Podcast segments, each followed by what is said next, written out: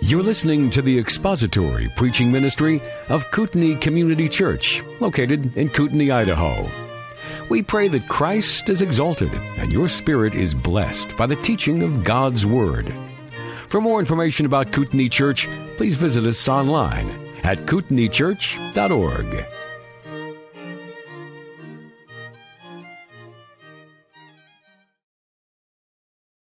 The longer that I live, absolutely the more convinced I am that there is no issue more fundamental or more foundational to your theology and thus to your Christian life than your view of the Scriptures.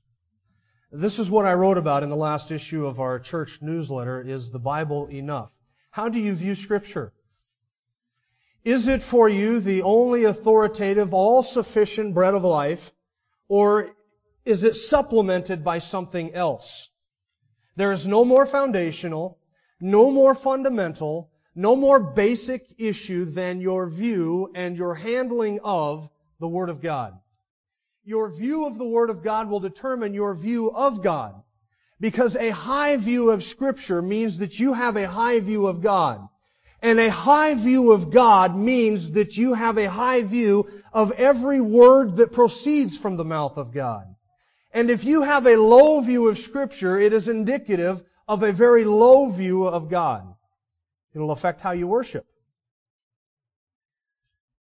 Only a view of God and His Word, I should put it this way, only a view of God's Word that says it is pure, it is holy, it is wonderful, it is the bread of life, only a view of God's Word that was expressed by Job when he said, I have desired the words of His mouth more than my necessary food.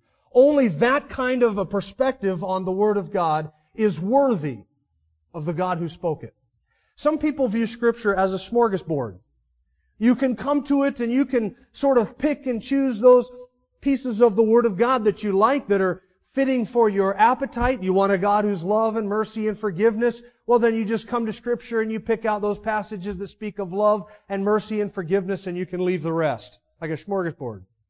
And so on their plate, they're left with a God that is of their own making.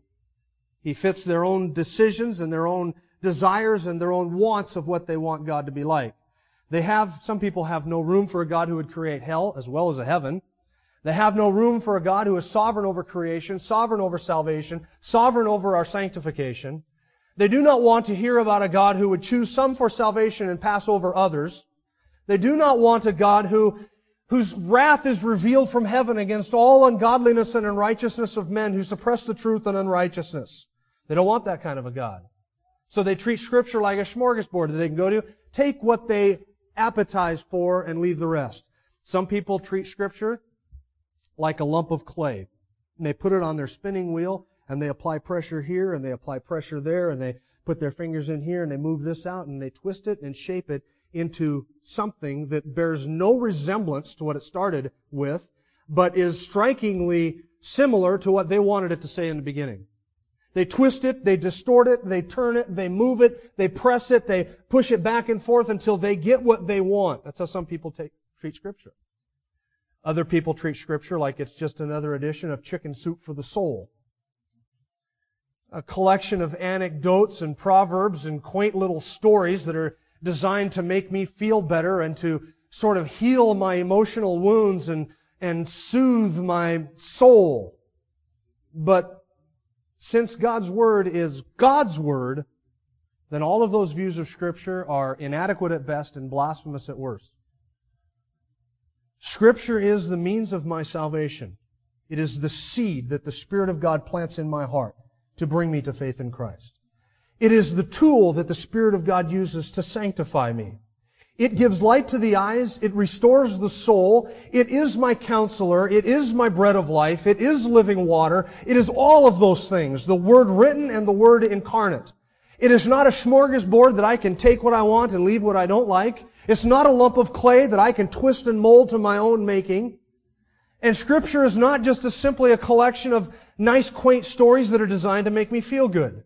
Instead, Scripture is the pure, unadulterated, untainted, powerful, living, dynamic, pure, and holy Word of the living God. And only that view of Scripture is worthy of the God who gave Scripture.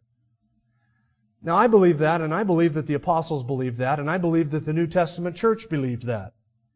And Dr. Luke in the book of Acts shows us how the growth of the early church was the growth of the Word of God. And he uses the term the Word or the preaching of the Word or the growth of the Word or the Word of the Lord or the Word of God as synonymous with the faith, the gospel, and the growth of the church in the book of Acts. I want to just give you sort of a, a crash course review of the book of Acts, and I want you to listen to the pattern. In Acts chapter 2, on the day of Pentecost, the apostle Peter, after he was preaching his sermon, Paul, uh, Luke says, So then those who had received his word were baptized, and that day added about 3,000 souls. In Acts chapter 4, after they had been threatened to speak no longer in the name of Jesus, the apostles got out of prison, and this is what they prayed. Now, Lord, take note of their threats, and grant that your bondservants may speak your word with all confidence. While you extend your hand to heal, and signs and wonders take place through your name of your holy servant Jesus. And when they had prayed, the place where they were gathered together was shaken, and they were filled with the Holy Spirit, and began to speak the word of God with boldness. In Acts chapter 6, verse 2, the church grew to the point, the word grew to the point, where the apostle said, It is not right for us to neglect the word of God in order to serve tables. And so in Acts chapter 6, they appointed men who are able to oversee that and to do that, the result being, Acts chapter 6 verse 7, the Word of God kept on spreading. Acts chapter 8, those who were scattered in connection with the persecution of Saul of Tarsus, it says they went about preaching the Word. Acts chapter 8, 14, the Samaritans received the Word. Acts chapter 8 verse 25, the apostles came down and spoke to them the Word of the Lord.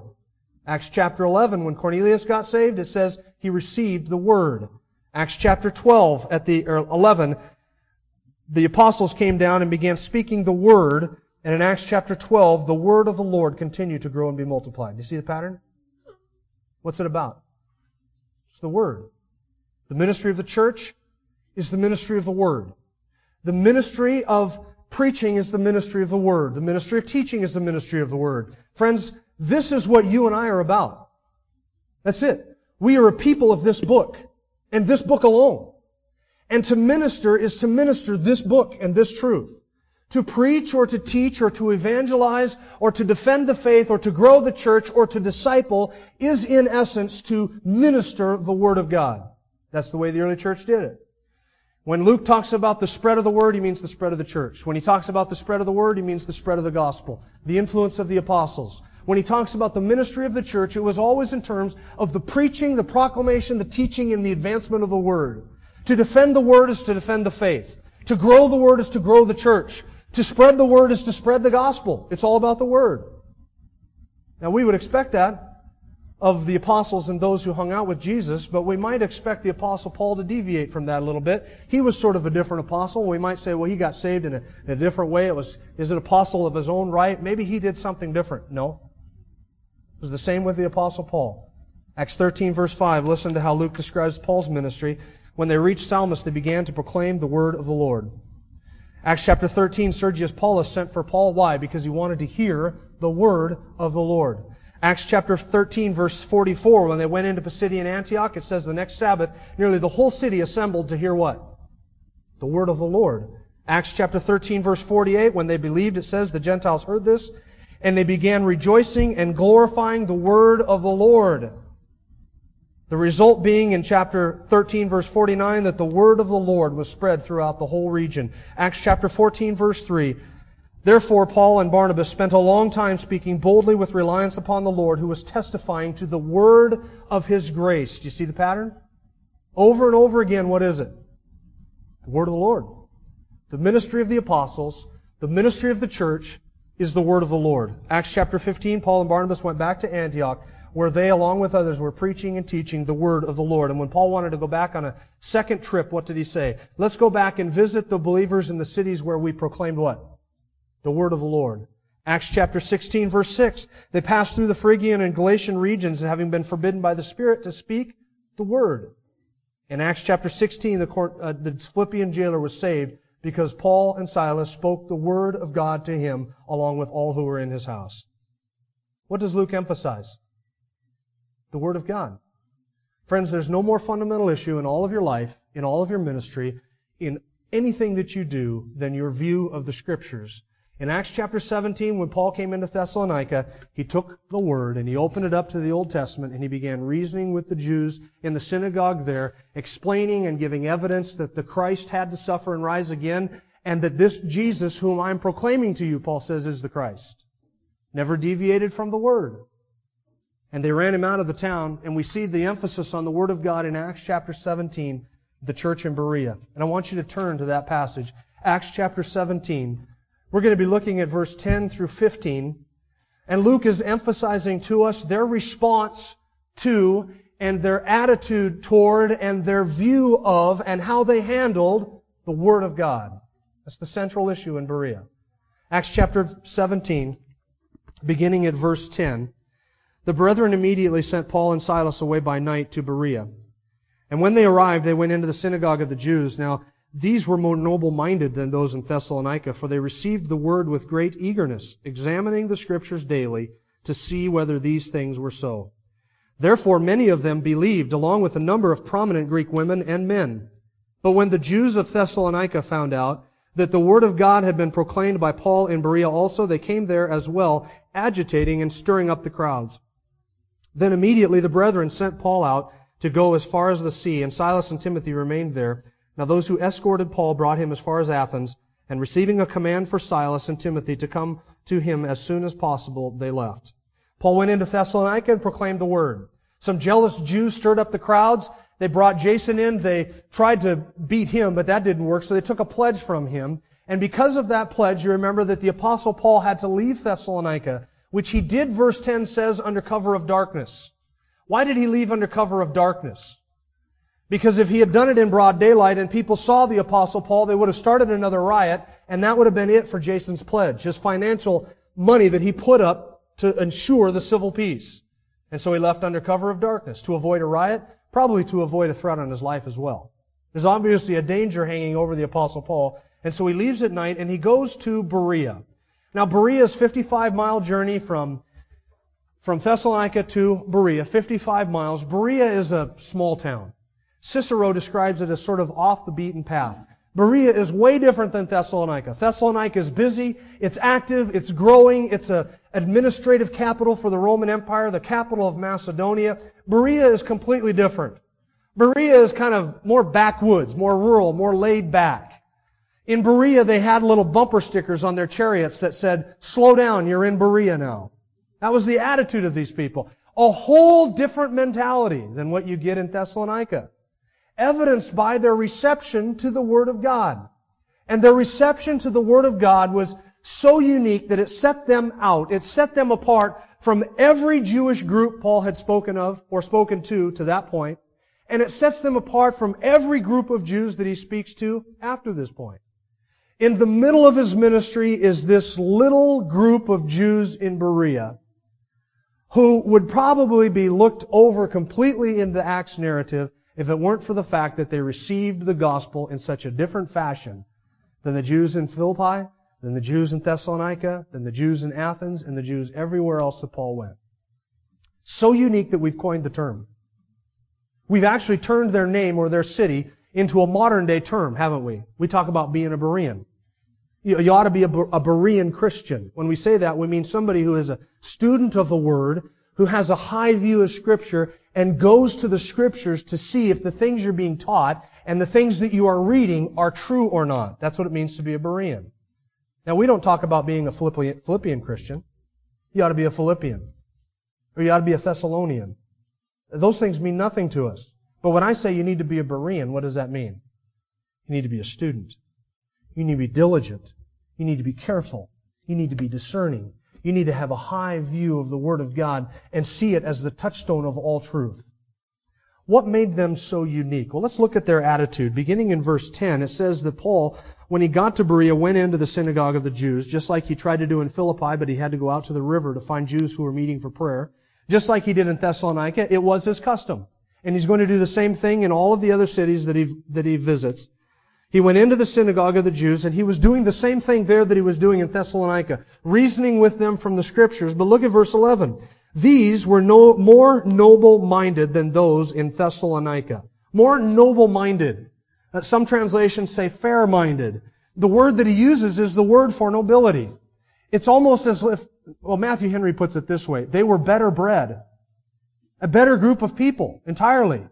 These people were more noble-minded, fair-minded toward the Word of God. Now I want you to keep in mind that Luke is com- not comparing Christians with Christians, okay? It's interesting to me that we use the term Berean to say you ought to be a Berean Christians, but these people had these qualities before they ever became believers. They examined the scriptures daily before they ever became believers. That's what made them believers. So he, Luke is not comparing the Christians in Thessalonica with the Christians in Berea. He is comparing the Jews in the synagogue in Thessalonica with the Jews in the synagogue in Berea. And he is saying the Jews in the synagogue in Berea, they were, they were markedly different than those in Thessalonica. What about them? They were more noble-minded. What made them normal, no, noble-minded? Look at the text. Luke says, they were more noble-minded than those in Thessalonica, for they received the word with great eagerness. They were receptive. See, friends, they didn't have this aversion to the truth that was marked the Jews in Thessalonica and for that matter, the Jews in Antioch and Iconium and Lystra and Derbe, they didn't have this aversion to the truth that marked almost every other Jewish group that Paul talked to. They were receptive. They were open to the truth. And that's a quality and a characteristic that set them apart from everybody else. When Paul came there, they didn't immediately say, we've never been taught this before, so we're going to reject it. We don't want anything to do with you and your strange teaching. They were noble-minded because when it came to the truth, they were open to it. They wanted to hear more. In fact, Luke says they received it with eagerness. You can picture them sitting on the edges of their seats, listening to Paul, eager to hear. Will you come back next Sunday and tell us more about this? We want to know. They were open. They were receptive. They didn't oppose him. And, and I gotta wonder if after two or three weeks in that synagogue, Paul and Silas and Timothy left there saying, what is with these people? We have never received an invitation like this. We have never received a reception like this.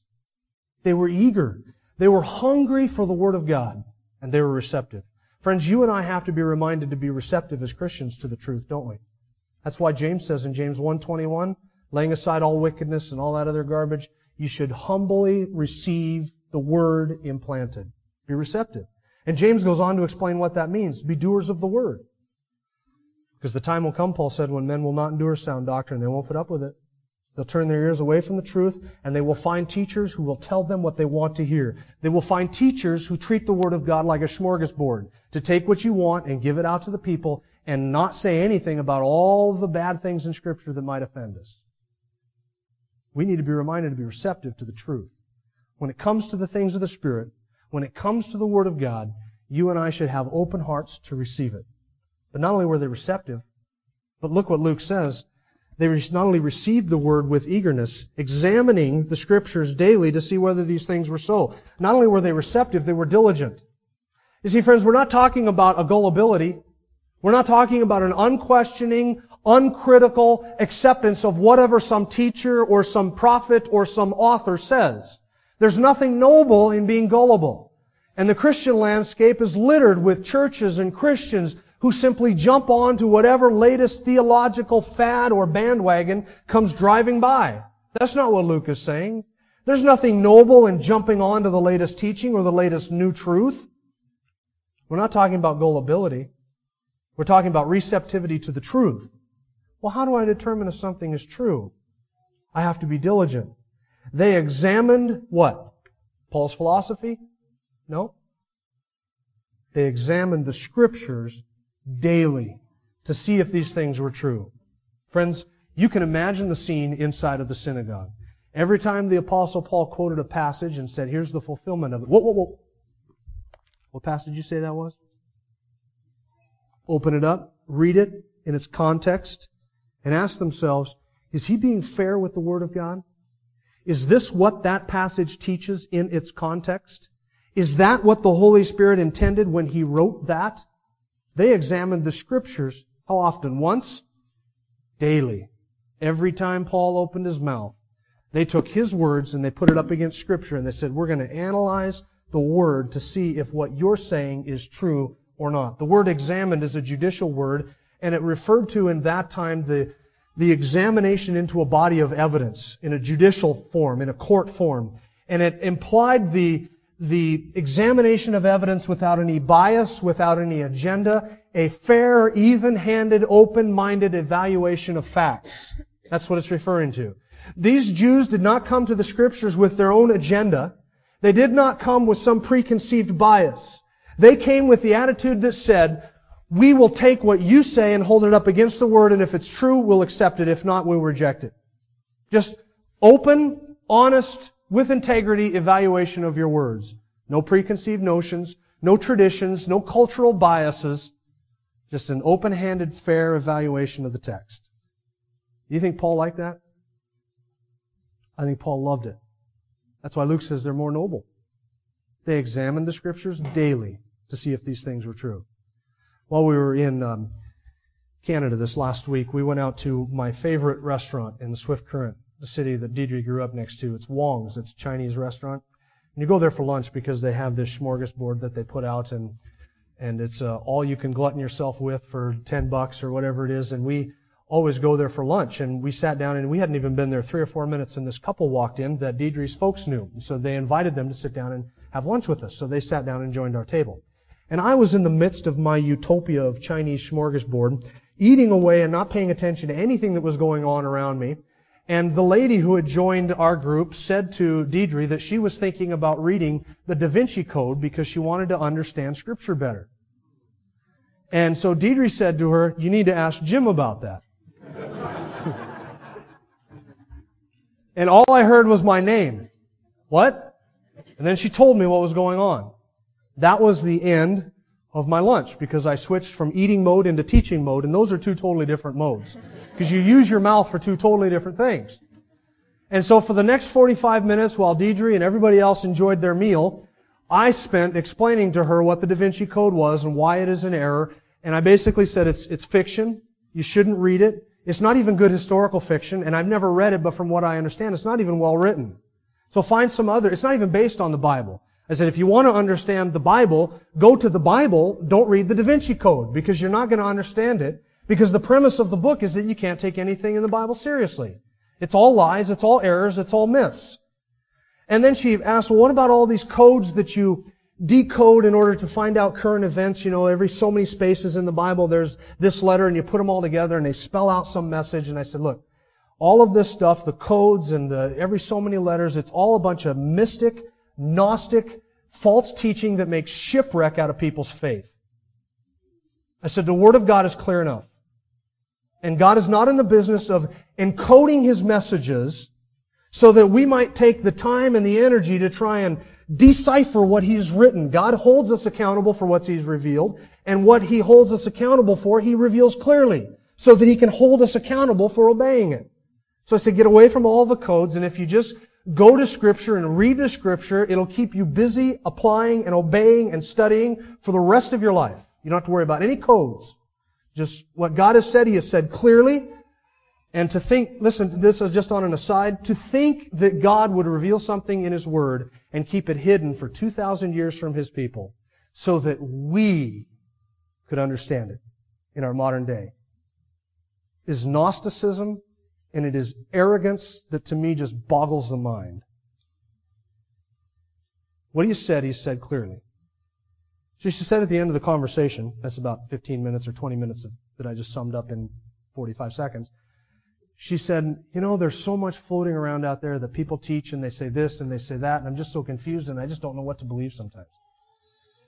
Now, if she's a believer, I don't know if she is, but if she's a believer, I didn't have a chance to get into that she's definitely a young or new believer. And I said, I'll tell you how you can tell truth from error every single time. how? I said, go to the Word. I was studying this passage that, that morning. I said, you go to the Word and you test everything by Scripture. And if it doesn't measure up, you reject it. If it measures up to Scripture, then you can trust it being true. You never go wrong if you go to the Scriptures. That's what I shared with her. Is that noble? Or is that, uh, is that somehow profound? It's not profound. This is basic, elemental stuff. Every Christian ought to be a Berean in the sense that we are open to the truth. We don't reject it because our traditions or our culture or we've never been taught that before. We accept it as true if it measures up to Scripture. That is why I say that it is your view of Scripture that is the most fundamental and foundational element of all of your belief. What's your view of the Word of God? Measure it, and if it measures up, accept it. If it doesn't, then you reject it. This is what the Bereans did. This is what made them more noble-minded than the Jews in Thessalonica. And they did this not once in a while, they did this daily. Consistently they did that. They took Paul's teaching and they said, is his argument sound? Does it hold up? Is he misquoting the text? Is he quoting it out of context? They wanted to read the verses before and the verses after and to understand what the author was saying in order that they may understand the revelation of God. Not a verse or a phrase jerked out of its context and preached on for 45 minutes that bears no resemblance to the context or the verse that was quoted. That's not what they wanted. They wanted to make sure that Paul was being even-handed with the scriptures, that he was quoting it accurately, and that he was giving a fair treatment of what that text said. And so they examined the scriptures daily to make sure that he wasn't leading them astray. Friends, this whole incident in Berea demonstrates to you and I that the truth will stand up to scrutiny. Sometimes we're scared if people start to look into the Christian faith, aren't we? what if they find something? Some question that I won't be able to answer. Some hidden skeleton in God's closet. Something about God or something about the Bible that no skeptic or agnostic or atheist has ever found before. Maybe I should be ashamed of my Christian faith. Friends, you shouldn't be. Because for 2,000 years it has stood up to the questions and the objections of the skeptics and the atheists and the critics and the agnostics. Truth does not mind scrutiny. And truth does not crumble when it is scrutinized. And so you and I can honestly preach the message of the gospel that Christ died, that He buried, and that He rose again, and have every confidence that if anybody wants to analyze our gospel or compare our gospel with the historical record, that it will come up clean. Because it's truth. And God's not afraid of truth being scrutinized. So scrutinize the message and don't be afraid of people scrutinizing your message. If it's true, you have nothing to worry about. If you're lying, you have everything to worry about. But it's true. Second, it also shows us the role that Scripture plays in the life of a believer or the life of a church. It is the determiner of all truth. You do not take what I say or what the Sunday school teacher says or what you hear on Christian radio or what you read in a book and measure it up against your dream or your vision or somebody else's teaching, friends. You measure it against Scripture. That's the standard. Don't take what somebody says and measure it against what I say. Take what somebody else says and what I say and measure it by the Word of God. And ask yourselves, does that Scripture teach what he's saying it teaches in its context? That's the standard. Third, it also shows to you and I that when we see something in Scripture that we are challenged by and that we learn, we must bow ourselves to the revelation of God's truth. The Jews in Berea had the same idea of a Messiah that the Jews in Thessalonica had. They expected their king to come in in a glorious fashion and to take over political power and to overthrow the dominion of Rome and to restore the throne of David and all of the blessings of the Messiah. That was their expectations in Thessalonica. It was their expectations in Antioch and in Iconium and everywhere that Paul traveled. But when he got to Berea, they didn't reject him because his teaching didn't measure up with their expectations. Instead, Paul went into the synagogue and he said, your understanding of the messianic role is slightly wrong. The Christ had to suffer and rise again from the dead. And this Jesus suffered and rose again, therefore this Jesus is the Christ. That was his argument. And they looked at the passages, Isaiah 53 and Psalm 110 and Psalm 22, and they said to themselves, what Paul is saying makes sense. That's what the scripture teaches. Why didn't we see that before? And they didn't say, we're not going to listen to you because we've never been taught that before. Nobody's ever said that to us before. That goes against our tradition. That goes against our culture. It goes against what our synagogue believes.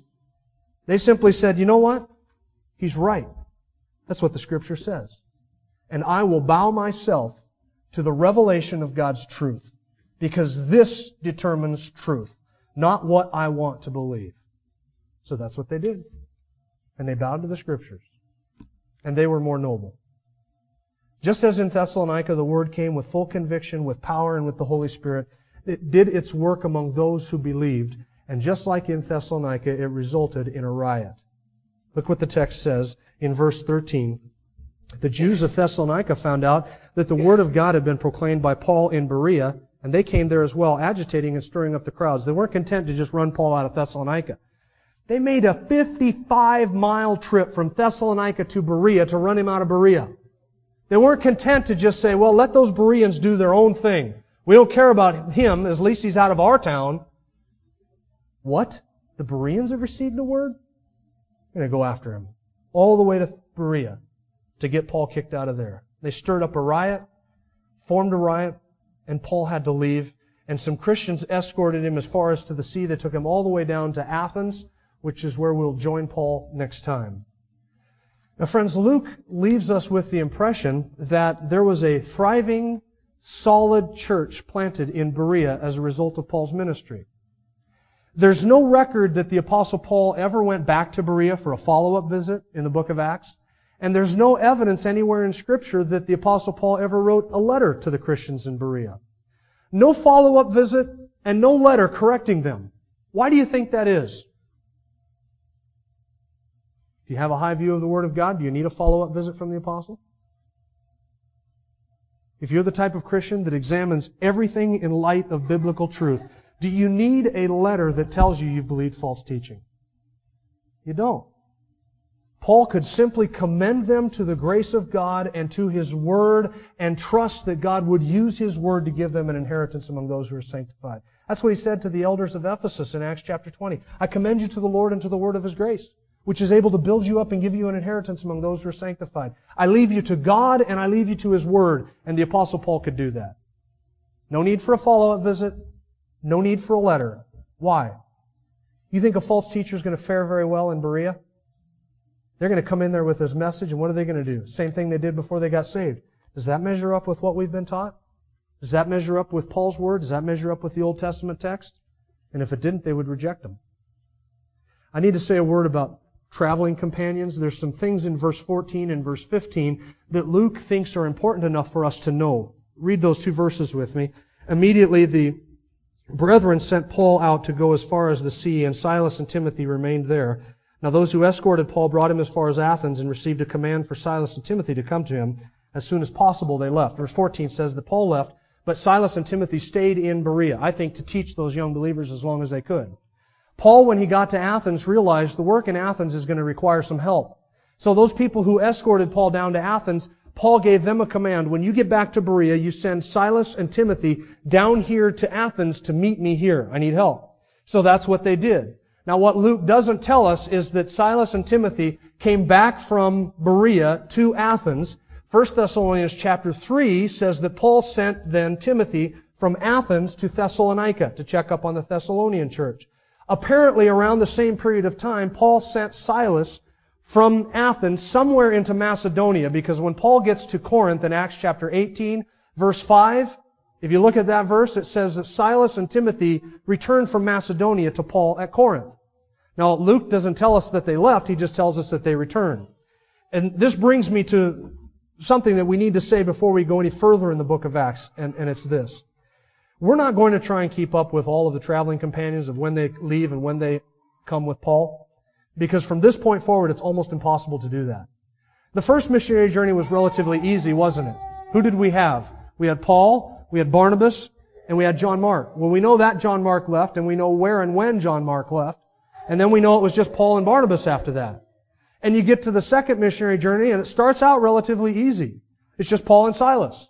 Before long, they pick up Timothy at Lystra, so now there's three people to keep track of. Then they pick up Dr. Luke at Troas and drop him off in Philippi, and then go to Berea, where he leaves Paul and uh, Silas and Timothy behind and goes on to Athens, and then calls them to come down, and then Silas leaves and Timothy leaves, and friends, from this point forward, it's going to get almost impossible to keep track of all that.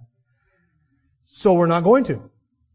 I'm not going to try and put together a passenger log of the Apostle Paul's travels because as his ministry expands and his influence grows, he begins to send people on journeys and errands for him. People join him, people leave him.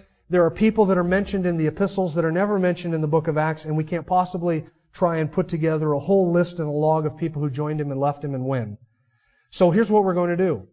Rather than get caught up in that, because it would require a lot of speculation, and we're not here to exposit speculation, rather than do that, we're just simply going to pay attention to the people that Luke mentions in the book of Acts. And I'm not going to try and fill in all of the personnel details, except as it pertains to the essential details to follow what's happening in the book of Acts. Okay?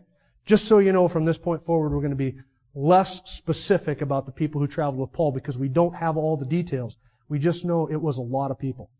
A lot of people were coming and leaving and joining him and ministering with him, traveling for a ways and then leaving him then, like Demas. Do you know who Demas is? Mentioned in the epistles, some of Paul's writings, we have no idea when he joined Paul. We just know that at the end of his life, he forsook Paul, having loved the present world. We have no idea where Demas came into the picture. We're not going to try and put all that together. So next week, it's Athens. Oh, Athens. Listen, folks. The ancient writer said it was easier to find a god in Athens than a man. A center of polytheism, idolatry, intellectual elitism, and hostility to Paul's message. And it's in Athens that Paul has what I think is one of the most interesting times in all of his ministry. And that's the rest of Acts chapter 17. And we'll start on that next week. Let's pray. Our Father, we do thank you for your word. It is the revelation of truth to our hearts and to our minds and to your church. And we ask God that you would challenge us and impress upon us the high view that we should have of your word. It is more valuable to us than gold. It enlightens our eyes. It restores our soul. It saves us. It sanctifies us and it secures us. We thank you for that revelation of your truth. And we pray, Father, that you would give to us the grace to be Bereans, to receive truth after we have examined it in light of your scriptures. Help us to keep that in mind in everything that we hear, everything that we read, and everything that we are told. We ask this in Jesus' name and for his sake. Amen. Thank you for listening to the latest podcast from Kootenai Church. If you'd like to learn more about Kootenai Church or to donate to our church ministry, you can do so online by visiting kootenaichurch.org. We hope you enjoyed this podcast and pray you'll join us again next time. Once again, thank you for listening.